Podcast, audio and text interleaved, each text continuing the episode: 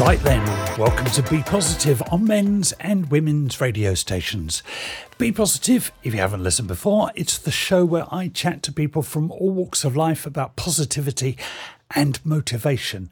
We get to hear their stories, and more importantly, we get them to reveal ideas about positivity and motivation that you and I can use and benefit from.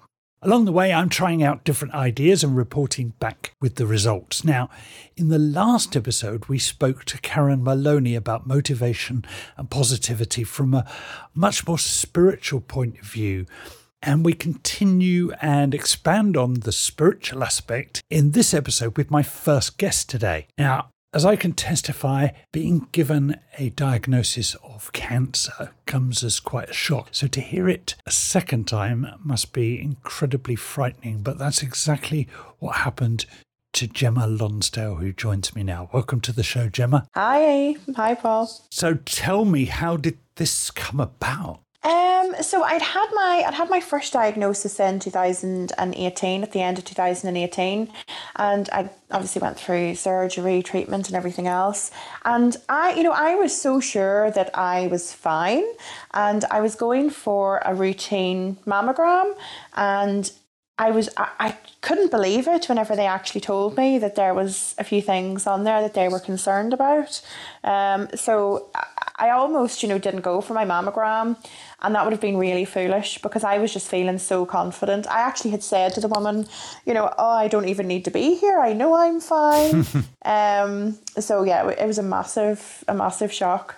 And so, was it the same type of cancer in the same place? Yeah, it was. It was. Um, so I had cancer in my left breast, um, and it was a recurrence of the cancer. So it was in the same place as it was before, and it was the exact same type of cancer. So they've treated it as a recurrence. But in addition to that, there was another couple of areas of cancer had appeared as well. Um, but they have treated it as a as a recurrence. And how long did the therapy for that take?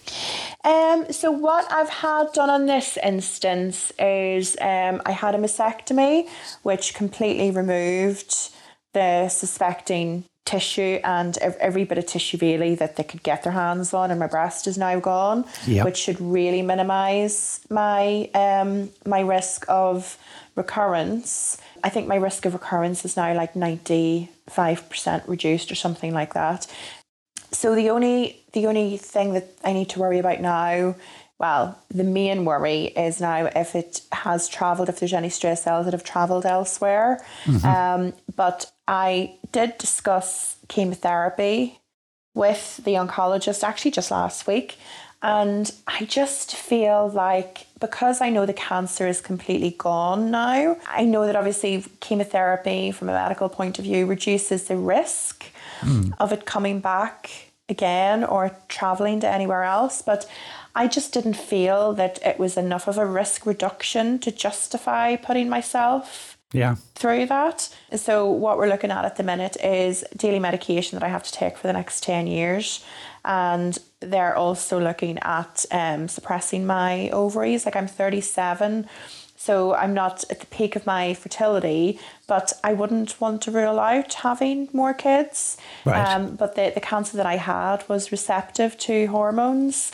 So, of course, the natural thought process is to get me, you know, get me suppressed yeah. and get my ovaries shut down, you know, temporarily to try and reduce obviously the, you know, the recurrence or anything like that that might come back in that breast or the other breast. But you've used your trauma, for want of a better word, mm-hmm. to uh, change your life. Yes. And career by the sounds of things. Yeah. so I am, my, you know, I've always been a very positive person, but my, my life has been in the corporate world. Like I was a recruiter and a headhunter, and I used to do a lot of coaching as part of my career there. I had my own recruitment firm for a few years. Um, so my my career was quite different and whenever I had cancer, um, it sort of sent me into this spiritual awakening. And I just realized how unhappy I was with my life. And it made me, it definitely made me realize what was important. And that then led to a complete change of career for me as well to move into life coaching. So when you say um, when you got a cancer diagnosis, it made you more spiritual. What mm-hmm. I mean, mm-hmm. that's a very broad. Yeah. Spirit, spiritual covers yeah. an awful lot of things. What did that mean to you? So it it it made me rethink the life that I was living. That was like the initial part of it. You know, I went into this period.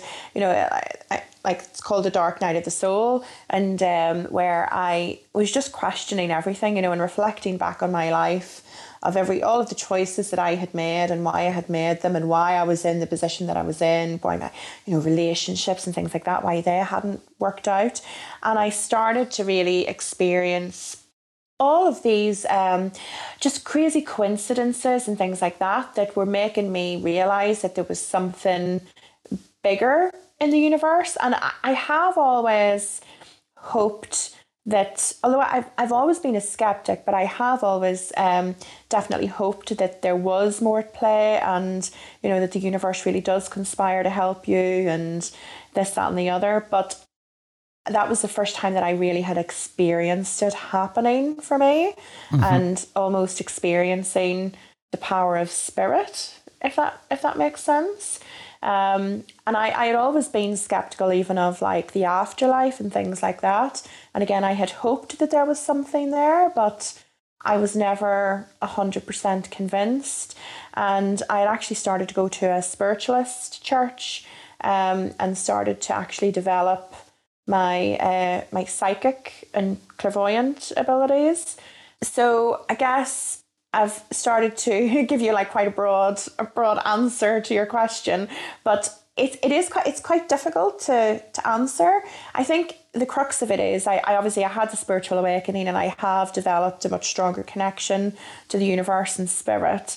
But spirituality, I guess to me, is about being true to yourself and being able to help other people and being aware of the fact that we are here to learn and to progress and develop and to help others that that is really the the basis for being here and to to be able to experience things but to be able to experience the right things um, you know I was very focused on materialistic stuff before whereas I much enjoy like the simple pleasures in life now and the things that probably didn't really have a lot of importance to me before.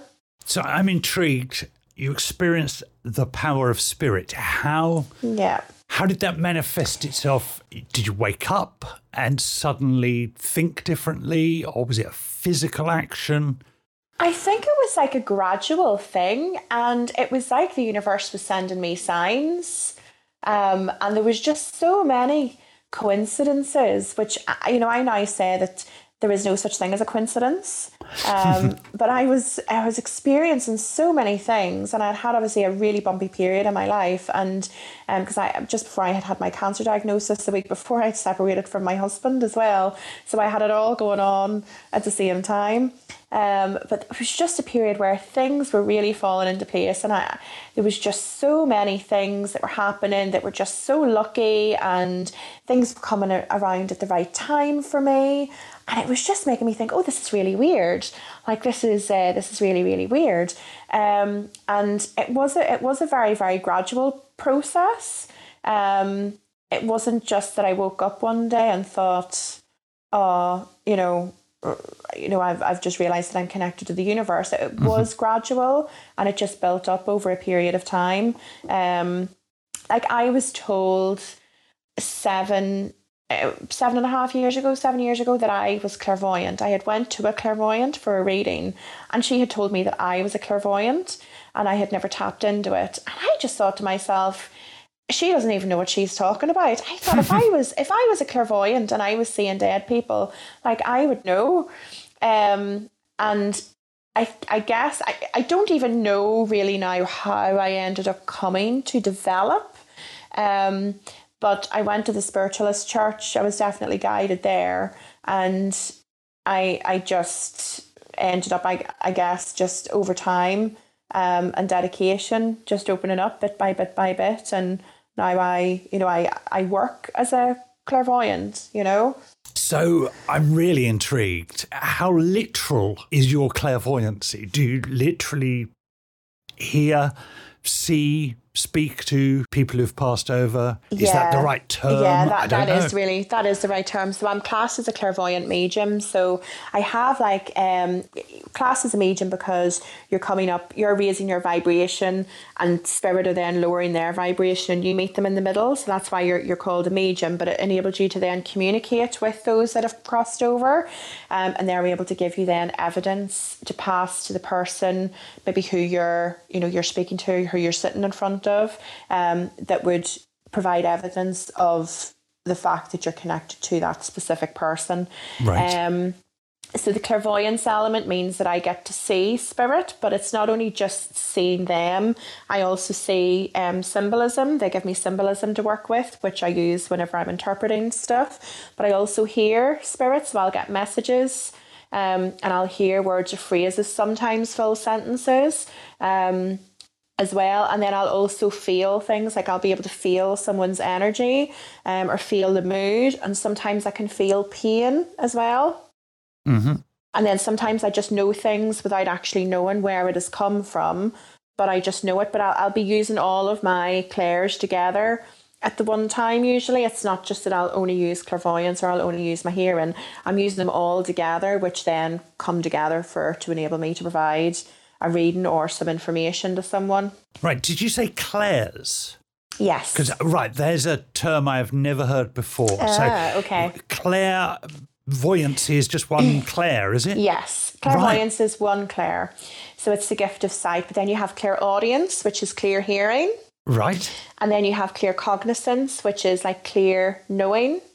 Right. Um, and so there's a lot of like I don't actually know exactly how many different clairs there is, but like people have like the power of being able to taste things and um, I don't have that, but I have like the, the hearing and my sight tend to be the main ones that I use. And you're a clairvoyant life coach. Yes. So people are coming to you with the sort of, I'm guessing, with the normal challenges that you'd go to life coaches for, but you're using clairvoyancy. Now, are you using somebody from their life or from your own? No, it's usually my own spirit guide that I work with that gives me the information. In most cases, it's coming from my own spirit guide um, rather than I do have the ability to tap in and connect to somebody on their side, but it's usually coming from my spirit guide rather than than their own. And and I don't mean this to sound rude, but how does your spirit guide help Mrs. Smith down the road?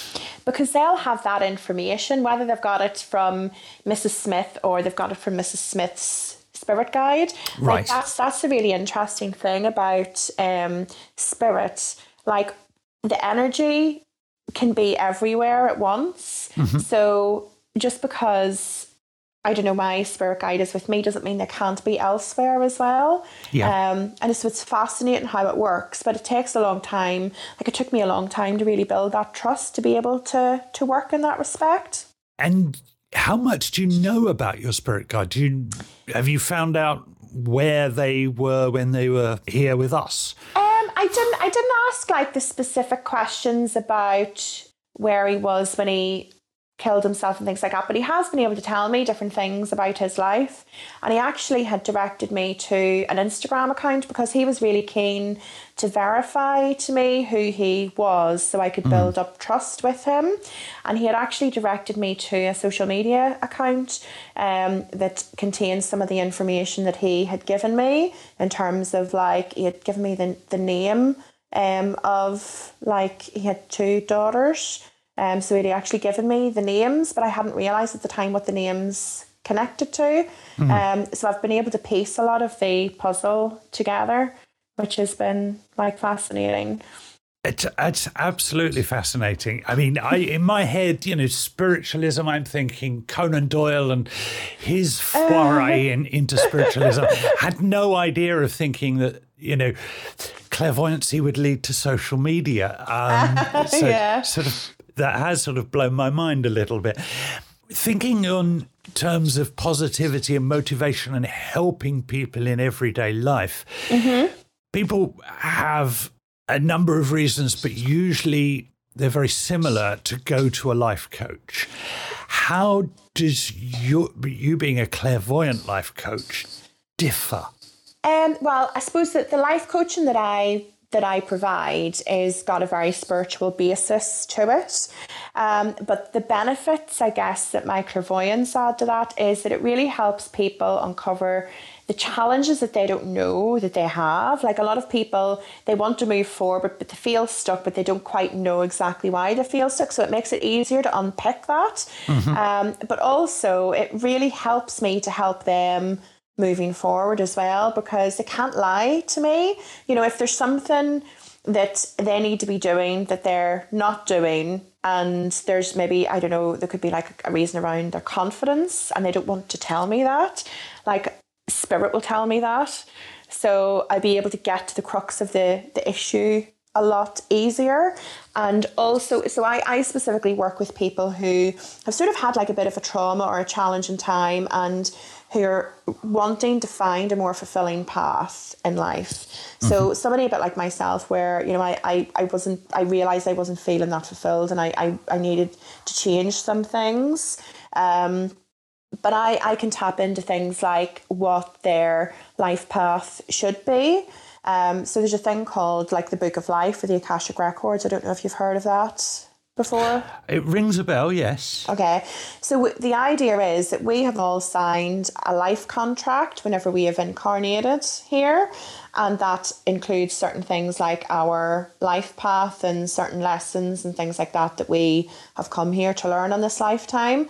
And being a clairvoyant medium, I'm able to to tap into that and actually gain access to find information that would benefit the person that I'm coaching in terms of finding out what their life path should be um, and where their their strengths and weaknesses lie and what their destiny, I guess, is supposed to be while they're here. So we we often talk about there's two reasons for everything, and you usually tell somebody one reason, and it's completely different reason that they're having their issue or challenge or the thing they're trying to overcome. And your spirit guide is able to say, no, it's not that, it's that. Yep. Like you get stuff that you know. Sometimes I'll get stuff that's uh, linked to like uh, like get a lot of like childhood trauma stuff. Mm-hmm. You know, a lot. Sometimes people get stuck in habits and they just can't work out why they're in that habit why they can't break free, why they can't change, why they can't. You know, there's, yeah. there's often a lot of whys. Um, but in a lot of cases, it can actually be linked to childhood trauma, but the person isn't able to maybe trace that back. But I'm often shown like a visual, or I'll maybe just be given a few words that can help that person piece it all together. Amazing. And do do do people who um, use your skills become clairvoyant themselves in any way? There are some people who are kind of on that path already that I have worked with, and um, there's one lady actually that I work with, and she has just started to go to a spiritualist church herself and join a development circle because she has felt her whole life that she's been very, very intuitive, but she didn't realize that she had any abilities. But I was told that she is a clairvoyant mm-hmm. and that she just needs to develop that. So that's what she's really started to embrace at the moment so yes, it, it is it is possible that you know that some of them will go on to, and some of them already have like gifts of their own that they use. Um, but yeah, they they can often go on. I think because everybody works with their gifts in a different way. Because really, we are all psychic. We all have some level of ability within us. It's just whether we embrace it or not. Um, but even if if we do embrace it, we don't always find it easy to get that information for ourselves. So you might find a clairvoyant medium who, you know, does, you know, 20 readings a week for people, um, but then she goes to somebody else to do a reading for her. Mm-hmm. And that's very, very common. And have you ever had people come to you that are complete skeptics? Yeah. And, and what happens in that scenario? Um, I so my my experience has shown me that if somebody is a complete closed book and they are coming saying I'm a complete non-believer, but I want you to prove it to me, then right. there's typically nothing that I can do to prove it to them because they're not in the right space to accept any information coming, yeah. and it would need to be so specific that it just isn't going to work. If somebody's skeptical, that's different. And I think having skepticism about something is a really healthy thing to have. And I think we should always continue to question stuff. Like I, I was a skeptic myself, but I think being being a skeptic and just being open to the idea of something else is really good. And then it's up to me to prove then to that person and to give them enough evidence that helps them start to embrace the idea that there is something else. Um, I think if somebody was too skeptical, then my life coaching and my style might not be right for them mm-hmm. um, because I think that they would struggle potentially too much to buy into it. Yeah, I yeah, they're looking for a magic yeah. trick otherwise, aren't they? Yeah, exactly. Because people just become too skeptical and then if they're not buying into the information that I'm giving them and the guidance that I'm giving them, then it becomes a wasted exercise them investing in themselves. Yeah. As a as a clairvoyant life coach, how have you coped with not being able to sit in front of people for a year? Um, actually, I've, I've been okay with that. right. Um, you know, we've got obviously technology, so it's a wonderful thing. And I all I already was doing quite a lot online anyway. Like right. I don't just deal with local people. Like I've got a client in Cincinnati. Um, do you know what I mean? So I've got people all over the world that that I work with. So it's clairvoyancy um, via Zoom. yes, clairvoyancy wow. via Zoom. So I, I don't even need to speak to the person. Like I have done just individual readings before where all I've had is a first name and I've been able to to give them a reading from that um, by sending them a message or over the phone. So again, energy doesn't need to, you know, you don't need to have the person in front of you for the energy to work.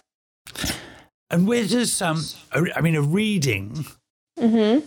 um, what does the reading entail? How's that different to sort of coaching? So the coaching, the coaching is much more in depth, and it's about helping the person move forward. Mm-hmm. Whereas a reading is, it might be like a thirty-minute session where I'm just simply passing information from spirit across to that person. Right. Um, so it's not based on any kind of coaching program or goals or anything like that. It's just literally, you know, it might be me giving them some instances um, that spirit of like past me to confirm that I'm connected to that person. So maybe some things from like a few days ago, like I had somebody, um, I was, I, I was just I, I, I was told to slap the person's wrist and I, I was told bacon. That's the only information that I got. And as soon as I said that, they'd started laughing um, because they had sat the day before and actually had a whole pack of bacon. They just sat with a whole pack of bacon and a loaf of bread um, and they were just really greedy. So it was, um, it was quite funny. So it's little things like that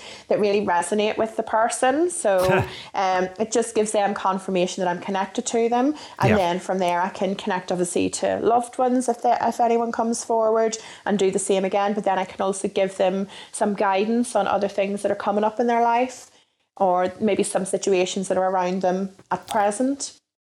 Right. So reading is you're just you're giving them an overview of everything, whereas with the life yeah. coaching, they're coming to you with specifics. Yeah. So basically, with, with the reading, I have no control of what information comes through. Yeah. It's just basically whatever spirit have decided that that person needs to hear. Or it might be if that person has had questions in their mind before they've come for the reading. Um, the spirit might be trying to answer the questions that they've had but the coaching is much more involved and it's it's it's not it's not led by clairvoyance but my clairvoyance is a skill that I use to help me with the coaching sessions but it's much more bespoke and you know, getting to know the person and it's much more about them talking rather than me talking. Whereas mm-hmm. in a mm-hmm. reading, it's really me talking. They don't even need to say a word. And how, I mean, right at the beginning, you were saying how you, you'd been through your trauma in your uh-huh. life and then you experienced the power of spirit. Did all of the skills of being a clairvoyant just come to you, or did you specifically have to be taught them um, by others? Um, that's a good question. So I think the first thing is you have to make a conscious decision that you want to develop. And then once you've done that, then spirit will decide whether they're going to work with you or not. Um, and then being in the right energy, not not necessarily being taught by people, but definitely being around other people who are clairvoyant and who also work for spirit. That's the term that we would use. Um, and trying different skills and flexing your muscle. It's like anything, you just need to be practicing. And the more you practice, the better you'll get. Um, they might tweak little ways of um, maybe, you know, there's information that isn't coming through to you properly, so they'll tweak it a little bit and they'll send it through a different way. Um, so it's very much about practicing, but not so much about being taught. But right. it is definitely by practicing and trying different things. So you're almost being taught by the spirit guide as opposed to somebody you else. Are, yes, very much so. You're you're very much so being taught by spirit and not by someone else. And every every medium works differently as well. I've never spoken to somebody who works the same as me. Um, I, I do find that everybody seems to have their own way of working, but that is whatever you negotiate with spirit yourself. And are there things you have to do to hone your skills to keep yourself tip top? Um, definitely practicing, but there are days when I have an off day. You know, if my energy isn't quite right, then I don't have the same connection and I maybe don't feel as connected. Things like meditating definitely help build that connection and it gives spirit an opportunity as well to do little tweaks and things like that if they need to. Um, but also things like keeping a, a good diet. Like if I've had a, a couple of days where I've been to Pizza Hut and McDonald's and everything else, then it does have a detrimental effect. Whereas if I'm drinking my herbal teas and you know have having a vegetarian um, salad for my dinner, then eh, you know and drinking plenty of water, it it helps the connection as well. And then just your general mood. You know if you're if you're in a really good mood you know you're likely to have a better connection than when you're you know feeling a little bit low or depressed or emotional so, if you are feeling a bit low, um, low on energy and low mentally, how do you turn yourself around? Can your spirit guide help you? They can give me advice. If I'm connected to them, they can definitely give me advice on what would be best for me to do. But in general, like I, I'm not I'm not perfect. I do have down days like mm-hmm. anybody, you know, I'm human. But um I try to do things that will improve that I know will improve my mood, like having the right type of music on, moving my body, like and then shifting all of that like dodgy energy. It's one of the things that I actually always say to people in my life coaching as well whenever they're feeling that they're having a down day, you know, put some music on, have a dance in the kitchen. It doesn't matter, you know, who nobody's watching. It doesn't matter how badly you dance but it can definitely completely change your you know your mood and a lot of it is about mindset as well but then there are some days where you are just having a bad day and maybe the energy isn't going to come and it's just about having a good night's sleep and then you know starting afresh the the next day mm. Yeah, we often talk about the physiology affecting your psychology, and dancing yeah. is a is a great way to lift yourself up. I'm curious if you if you um, have a holiday, for example, mm-hmm. you've been away for a week and you haven't been in touch with your spirit guide to, to, is there like an influx of information they've suddenly got? Like oh thank goodness you're back. I've got so uh, much to tell you type it's, thing. um, it's sort of funny because like even if you go on holiday they kind of come with you. So I even if so, i'm not even if i'm not working with like other people they'll still be working with me and i'll still be able to have a like i'm very very lucky that i can actually have a conversation with my spirit guides because not everybody has that ability. So they're always there for me even if they're not helping me do stuff for other people. So I don't really get the influx of information because I'm just constantly getting that little flow of stuff for me. Yeah. It's a fascinating subject, and to, to combine it with life coaching is um, is something I, have never come across before. You've got a podcast. Um, how do. do we hear that? So it's on Spotify and Apple and pretty much all of the main, like the main podcast mm-hmm. um, solutions. Um, but it's the Happy Psychic. Right. And that's my podcast. And how do we find out more about you, Gemma? So I've got a website which is guidinglight.guru. And I'm also on Instagram and Facebook, and it's Gemma Lonsdale Guru for both of those. Thank you once again, Gemma, and good luck in everything you do. Thank you very much. Thank you. If you're a fan of Line of Duty or other gritty crime dramas, my next guest will be right up your street. But I hear you cry, what has that got to do with mental health? Well, here to tell us is Rahel Papis, who's just released a new book called Therapy in Crime.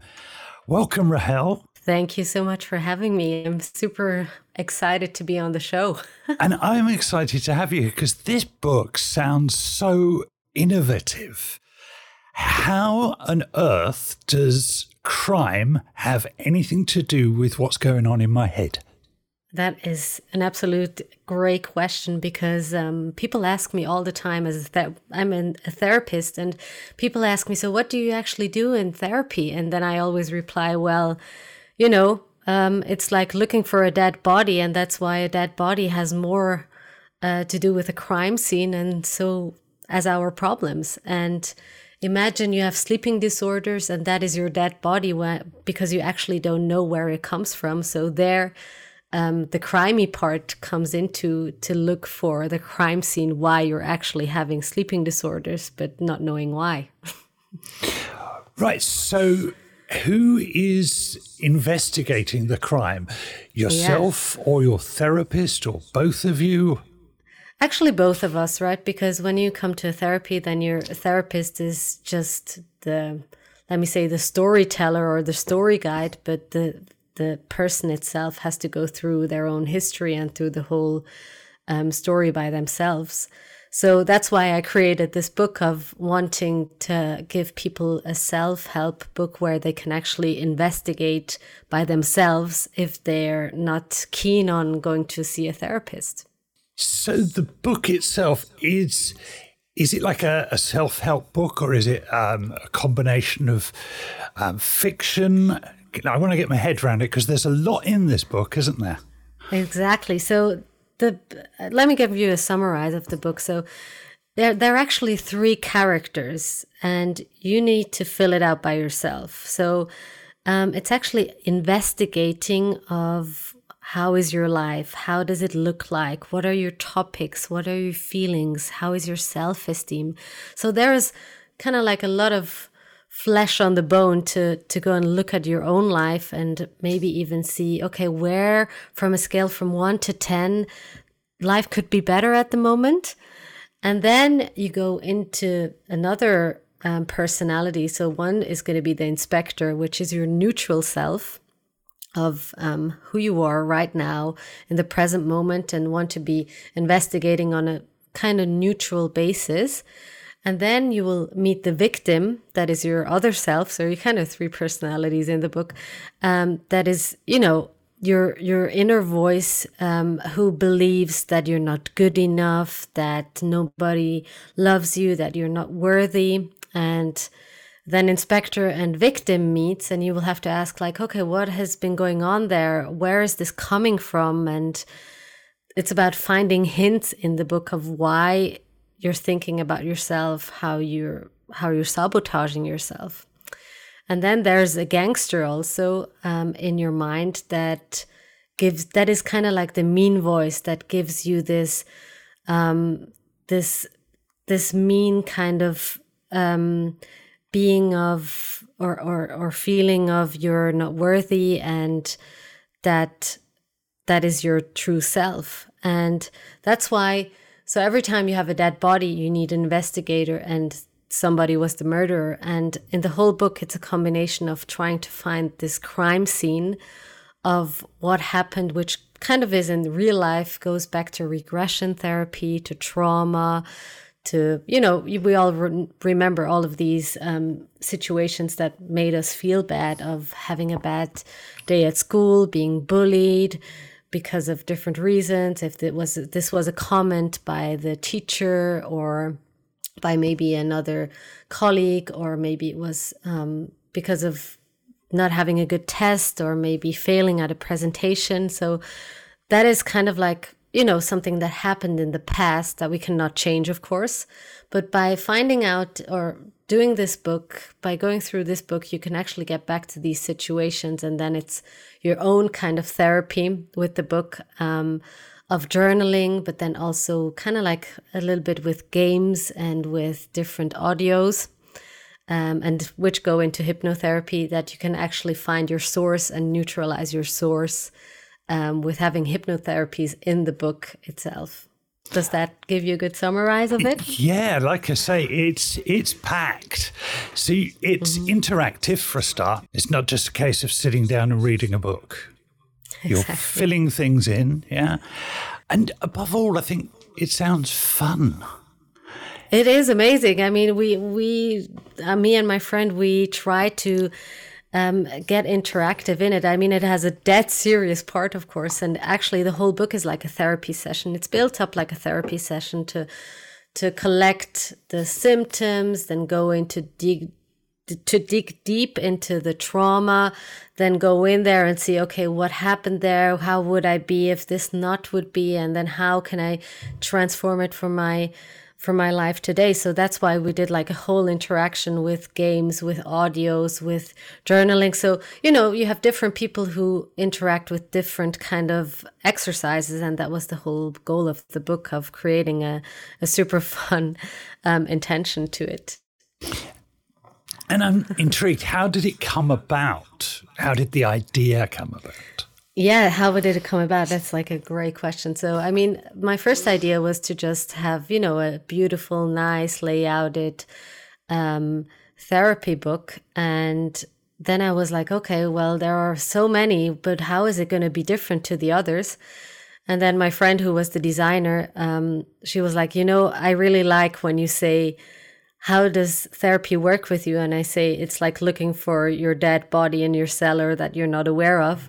So and you used the was, analogy before in your exactly, real work. Okay, great. Exactly.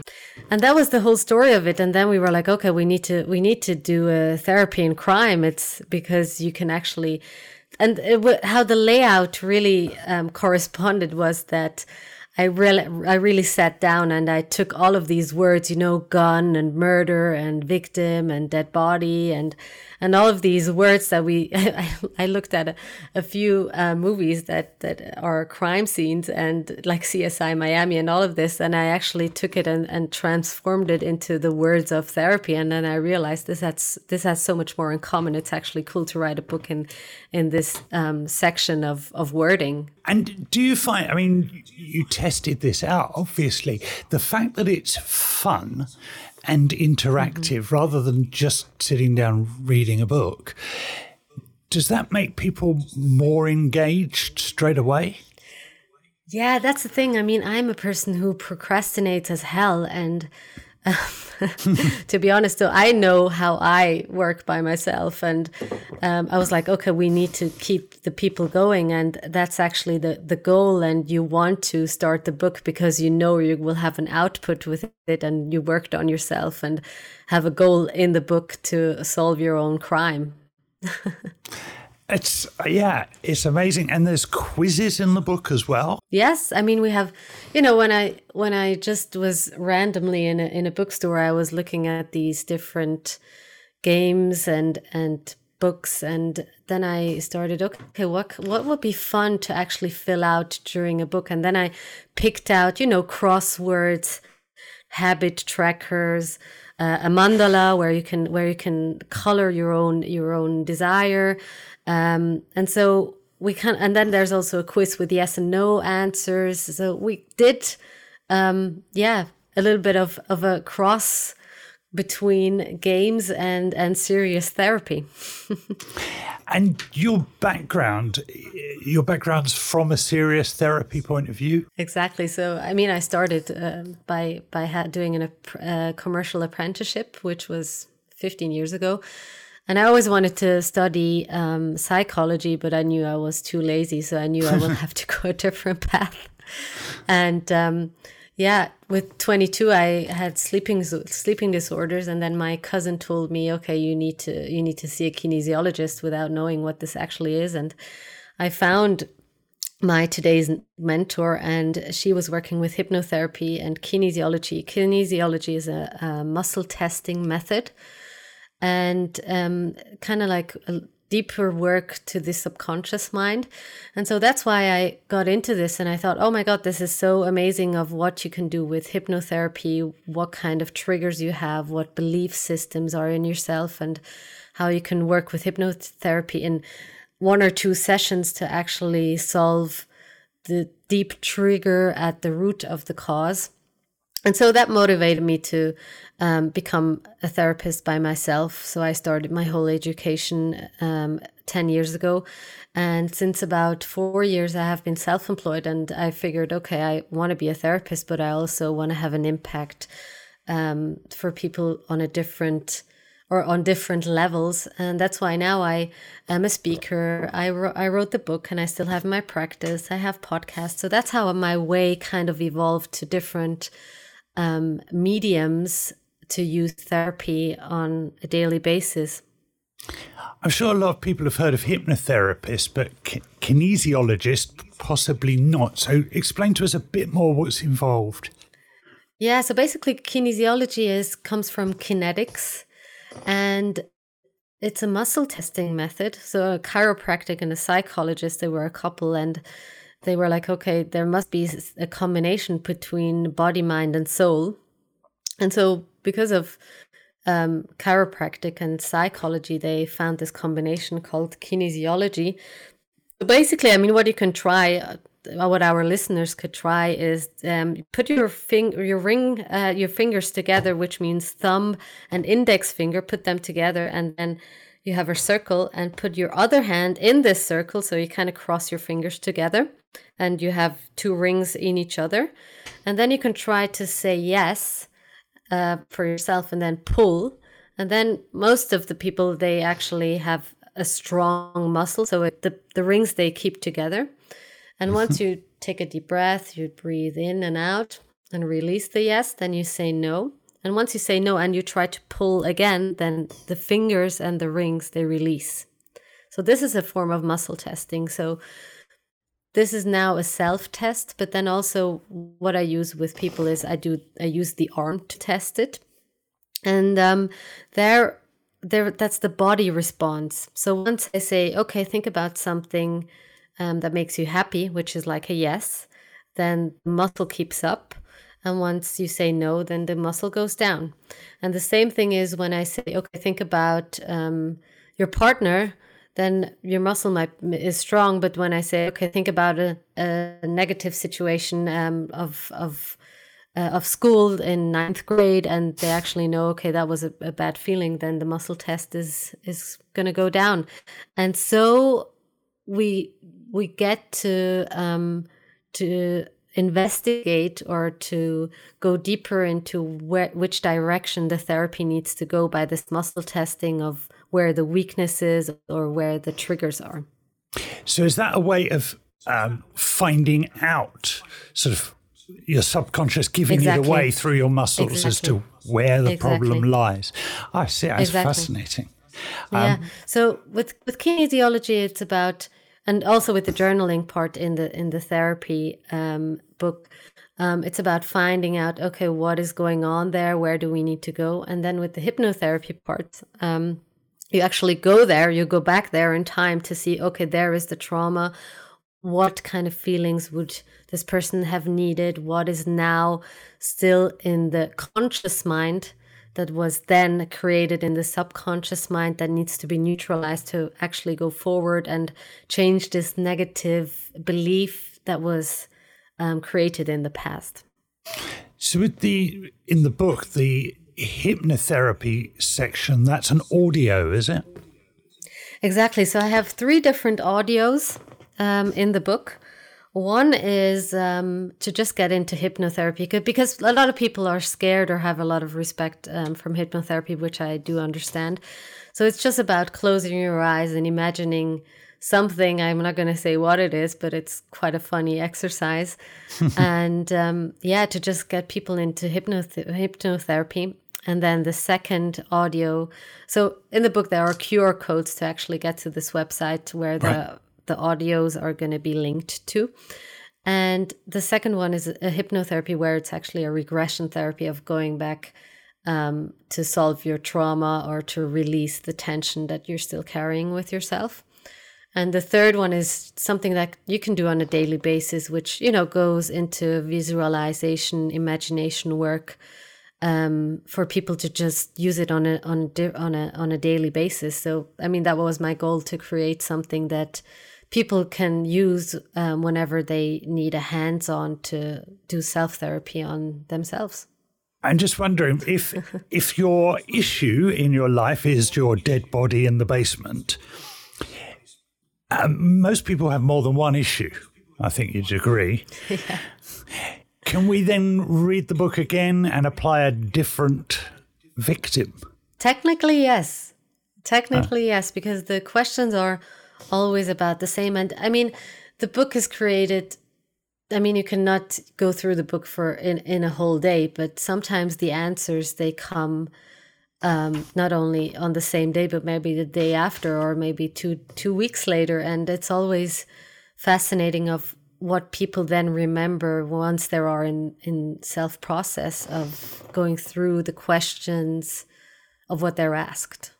Do you find there's a common victim in people's lives that you come across more than any other?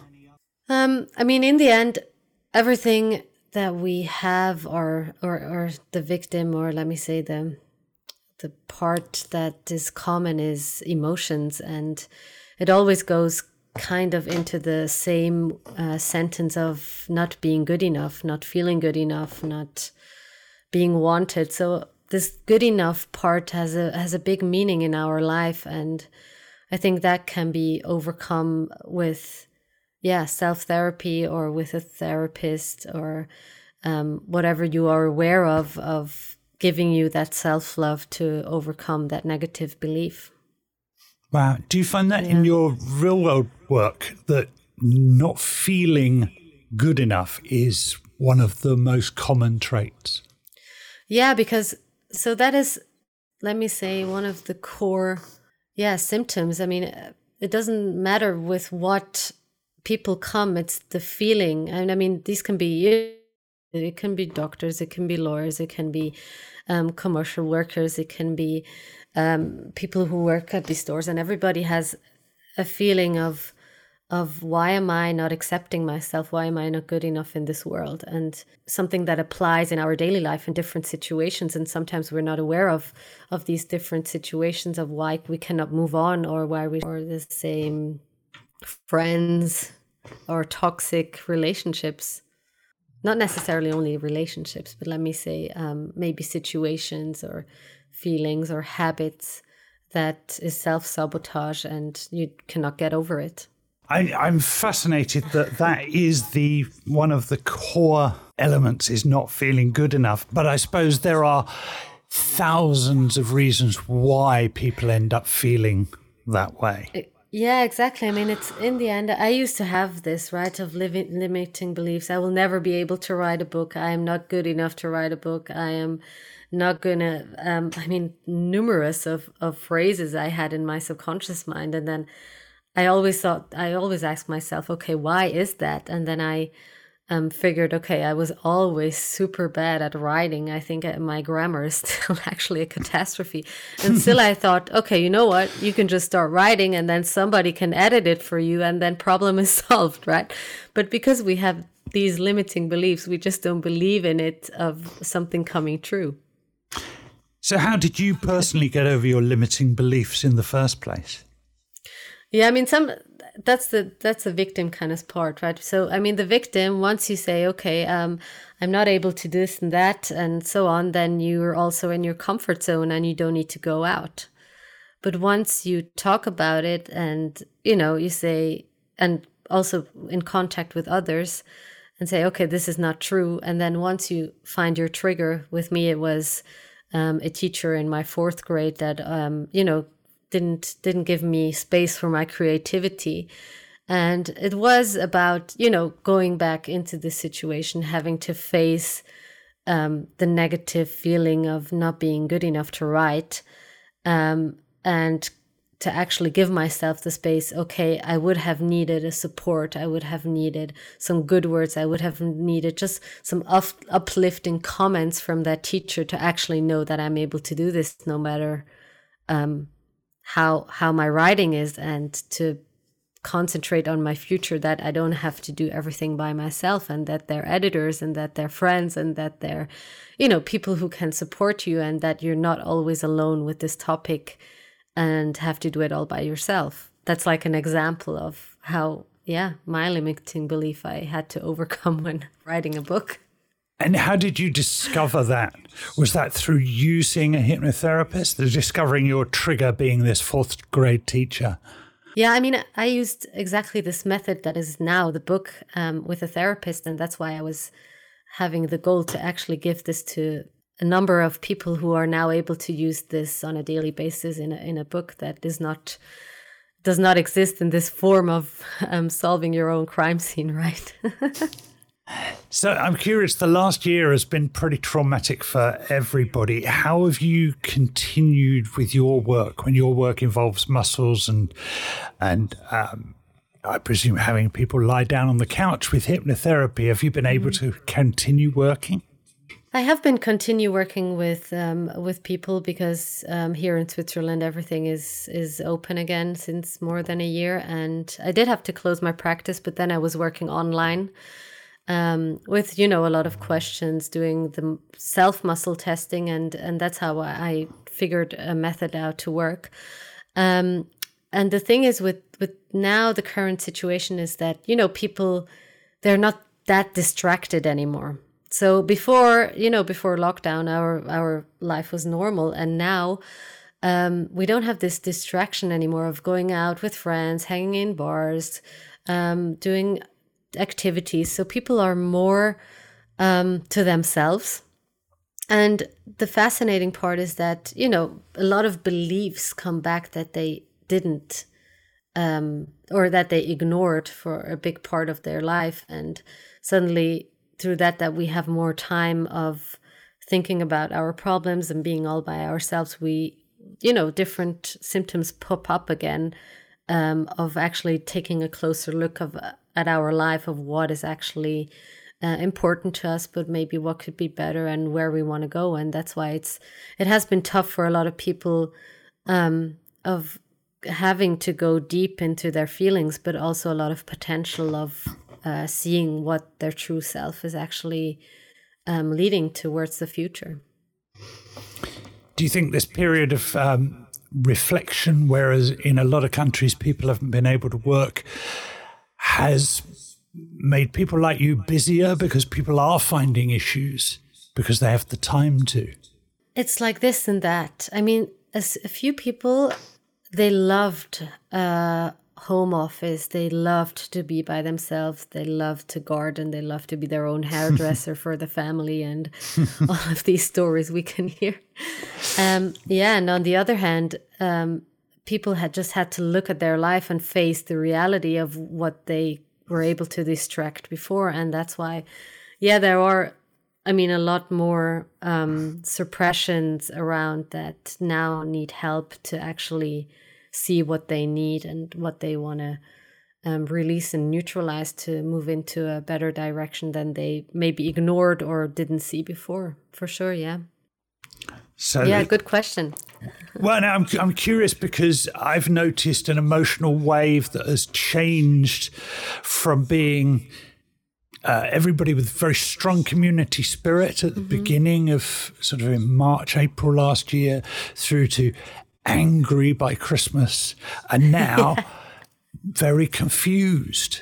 Yeah, exactly. Um, because the thing is that people want to have a solution, right? And they want yeah. to have a deadline. And that's the thing. We don't have a deadline and a solution. And that's why people are getting frustrated because it is the unknown of sticking in the unknown of not having a vision or a future that that has a solution to it and that's why the the problem is um, close to that. And of course, the weather. I mean, in summer we didn't have a problem because then the sun was shining and we were able to go out. But as soon as there is Christmas and and darkness around, then people just get really angry and frustrated because you the only thing you can do is just sit at home.